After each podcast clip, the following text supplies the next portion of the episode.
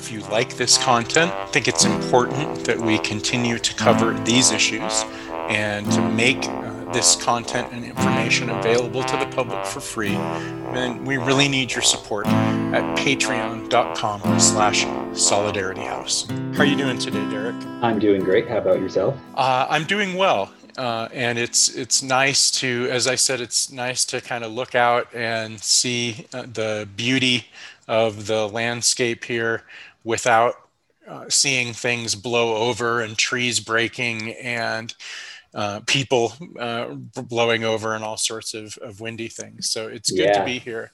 Um, and I also wanted to to give a shout out to Derek's work on what we're going to be talking about today, which is energy denialism and the various manifestations of energy denialism in Wyoming. And after last week's clownish statement by Representative Chuck Gray here in Wyoming, Derek undertook a project of not just sort of debunking what Representative Gray said, which he, he had said that uh, that wind turbines were the cause of Texas uh, power outages during the horrible Texas winter storm there. Um, and Derek, you not only uh, kind of debunked that or, or found the best uh, stories and the best media debunking that, but you also sort of put that into context of what the role that Representative Gray was playing politically and ideologically, right? Mm. Yeah, that was my main intention. Um, I went in in the essay. I went into, I guess, the role that the fossil fuel industry has in propping up politicians like that, and the way they act in their own self-interest. That is not in the best interest of the majority of people who live on the planet. The story really starts with, uh, in many ways, with this terrible. Uh, or at least this iteration of the story starts with this terrible winter storm that ravaged the South. Uh, and by the way, much love and solidarity to all of our friends and comrades in southern states uh, and in places where you haven't had to deal with this.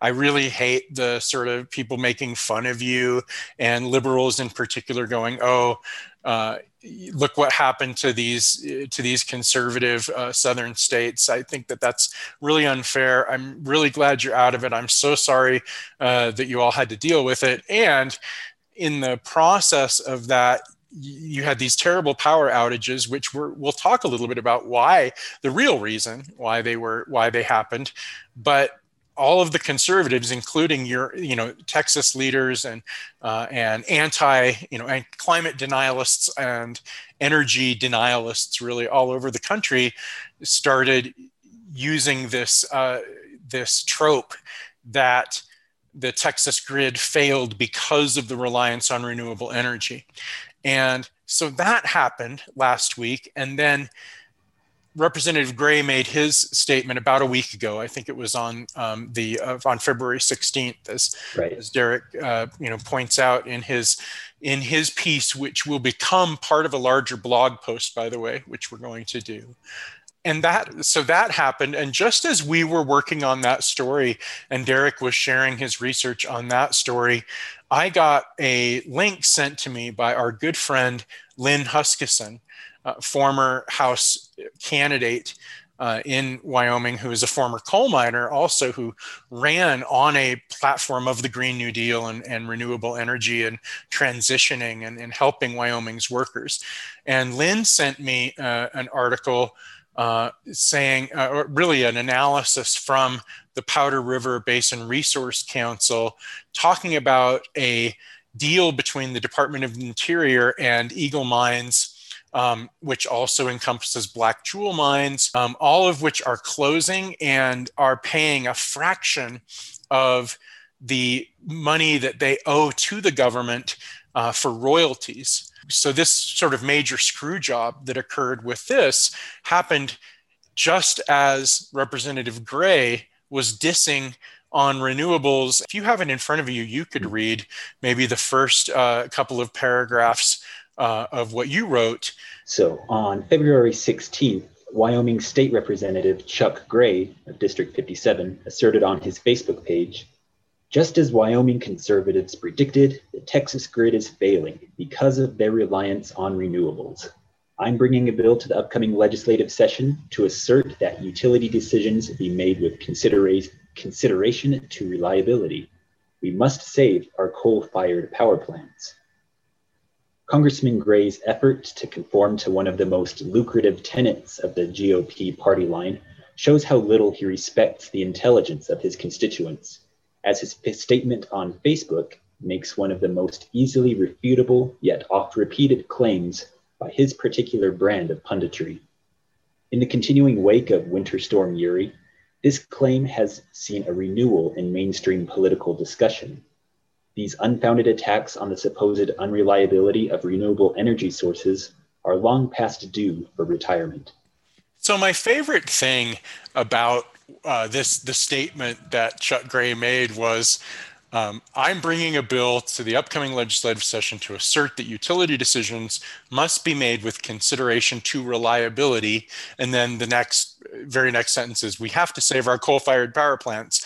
Which, mm. if you had, if they had, if he had just marked the card at reliability, uh, then what we would you know that would be very difficult to argue with i guess right uh, in the wake of of something unreliable going on uh, and but but it's not but it's not what he asserted it was is it? Yeah something about that statement is contradictory there. Well what exactly happened? So what we've seen the biggest factor in the failure of texas's power grid was their separation from the rest of the country's power grids.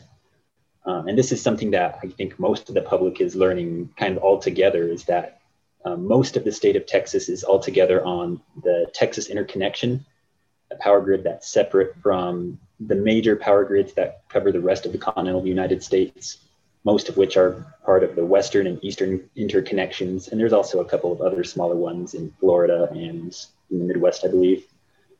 Um, but with what we see with the story in Texas, this dates back to the 70s when they decided to separate from the rest of the, the country. So no part of the Texas interconnection crosses outside of the state of Texas.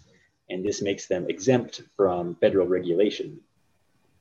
And their separation from the rest of the power grid is what's made it so they weren't able to take on power from the rest of the country. So they were they could only rely on the power generation that they had in state. So, from what I saw on the map, there's part of Florida, most of southern Florida is a separate power grid from, I believe, the Eastern Interconnection.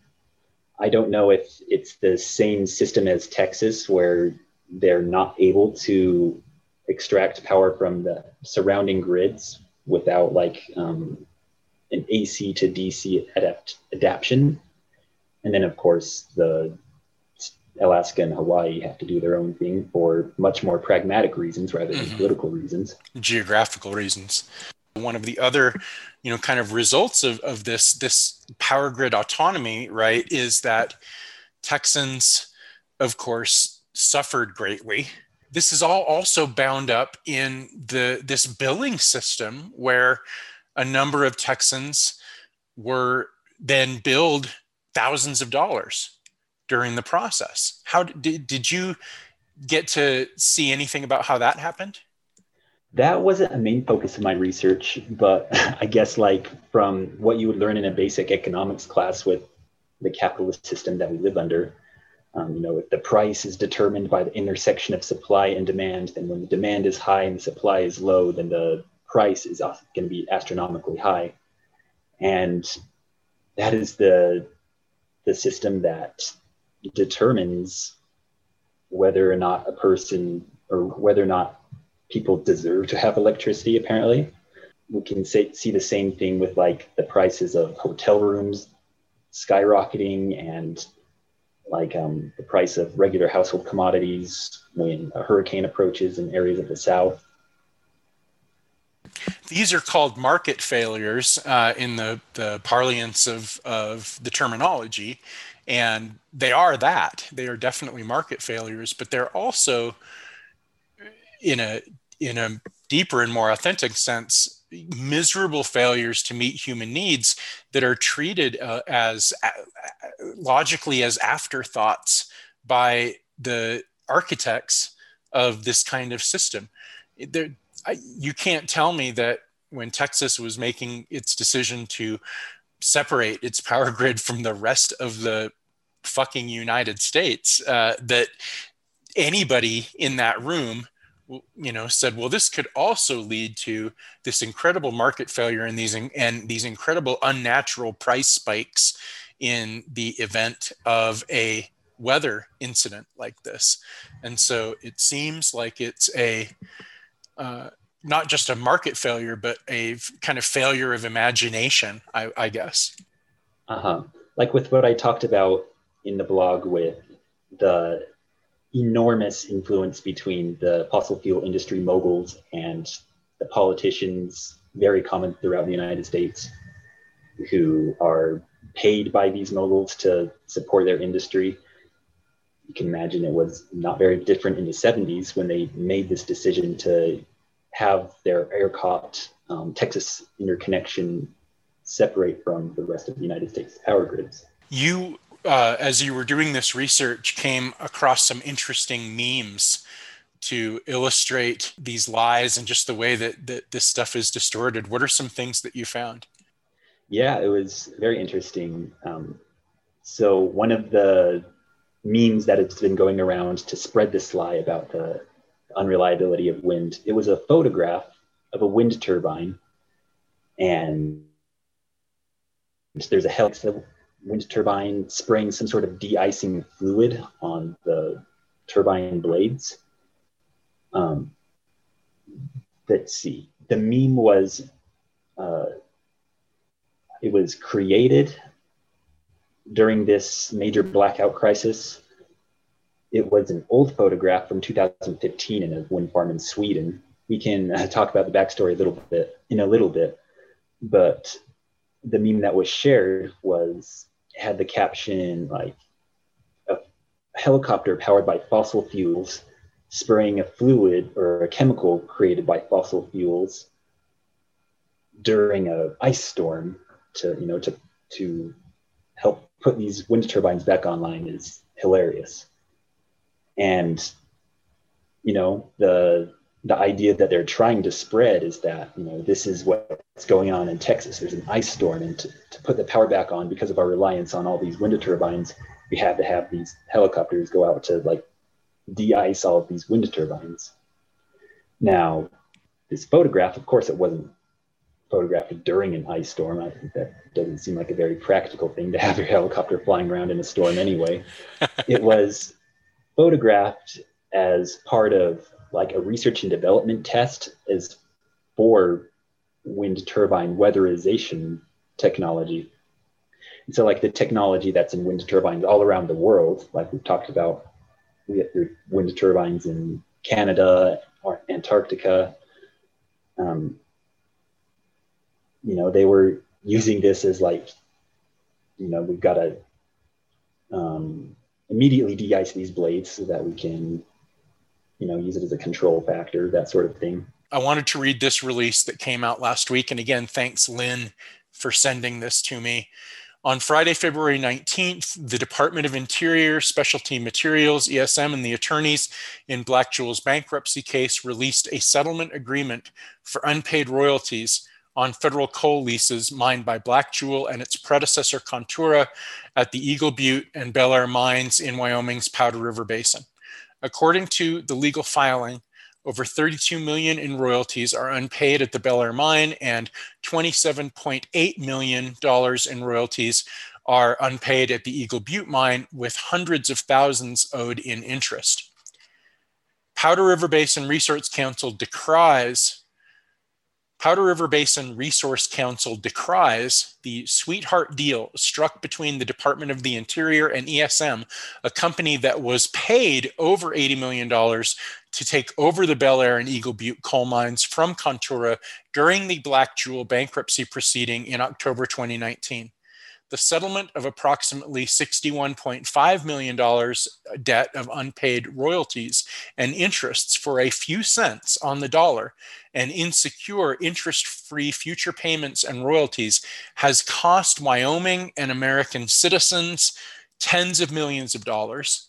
Wyoming receives approximately half of all federal coal royalties, so loses half of these unpaid royalties. And then I just want to quote from Bob LeResche, who's a board member of the Powder River Basin Resource Council. This terribly one sided settlement allows Belle Ayr and Eagle Butte to keep operating for now, but it forgives tens of millions of dollars in royalties that should have been supporting Wyoming schools and other federal projects. So that's on the Department of Interior. It's certainly on the mines themselves. And we should also say all of this is taking place on stolen indigenous land. And the entire system of settler state colonialism and capitalism, when you combine all of these, all of this theft, uh, the theft that occurred before, the ongoing theft, the theft to stakeholders, you know, even within the paradigm of mining and all of that terrible extraction. When you combine all of that, this is a, a tiny few people benefiting at the expense of just countless people, as well as the environment, as well as entire civilizations. And so it it might just sound like you know this one bankruptcy settlement and this one um, termination settlement, but it really is the crossroads of just centuries of historical oppression and exploitation. And so it, it it's kind of enraging i think. And and if people are feeling anger about that that's probably appropriate don't you think? Yeah of course. Near the end of my essay i really tried to go into how the underlying cause in a way like the increasing intensity of the weather patterns that we're experiencing all over the world also the underlying cause of you know the power system failure in this case in texas as well as um, a lot of the deaths in texas and around the country in this past storm were unhoused people who didn't have a shelter. The common factor we see in all of this is the global capitalist system that we have. We also wanted to celebrate the resistance to that wherever and in whatever forms that takes. Last week, we talked to an activist about resistance, about pipeline resistance, which is tied in the the solid the joint solidarity and the joint efforts of uh, indigenous led struggles and also uh, you know struggles for uh, struggles against the fossil fuel empire uh, across the board um, we talked about that. The person who gave me this article and who has been on our show, Lynn Huskinson, was a coal miner for many decades who lost her job when these coal mines went out of business and screwed over uh, the workers uh, out of their their benefits in the process. And that inspired Lynn to run for the House of Representatives last year on perhaps one of the most progressive agendas I've ever seen uh, with a state uh, a state candidate. Um, and really with a mind to saying that you know if we embrace actual science and embrace actually what's going on then we can uh, then maybe we can make life better for everyone including those who are displaced economically by this um, and so it seems like there's a lot of openings for that kind of stuff, as well as um, f- openings of space for radical activism and direct action and organizing around these kinds of issues. And I think it's so important then that they see that, that, that we see that conclusion that this is all part of a systemic uh, thing. This is not human nature. This is not inevitable. This is part of a carefully engineered and built system, isn't it? Yeah. Um, with what you were saying, I think a good historical example we can look to for inspiration is that of Judi Bari.